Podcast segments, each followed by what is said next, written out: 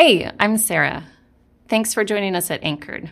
Our passage today follows Paul as he's brought before the religious leaders, a mix of the Pharisees and Sadducees. It seems like he's managed to make enemies of all of them. Popular guy, Paul. I can't help but see so many parallels to some of today's religious people. Shouting, angry, embroiled in politics and power, concerned about matters of true righteousness. Isn't it easy to throw the religious people of the Bible under the proverbial bus? I just want to shake my head at the Pharisees. Man, they were so far off the mark. What I forget is that I am the religious person. They are me. Hold up. Me? No way. I'm a good person. I'm not like them.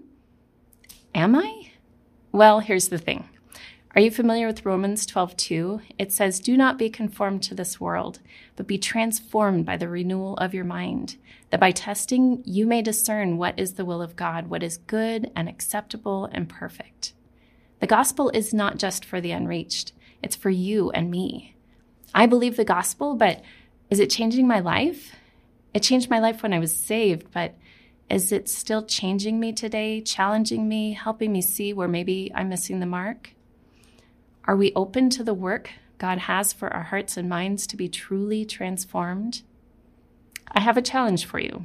I'm going to warn you, you'll probably need to build up your courage a little, and you might not even like the result. Sounds pretty awesome so far, doesn't it? Okay, here it is. It has two parts. Part one, as you read God's word this week, ask the Lord to help you see where maybe you're closed off to a change of mind or heart. Pray Ask yourself, could I be wrong about something?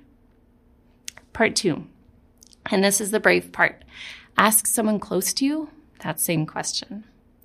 Is there an area in my life that I'm closed off to where Jesus may be wanting me to grow or change?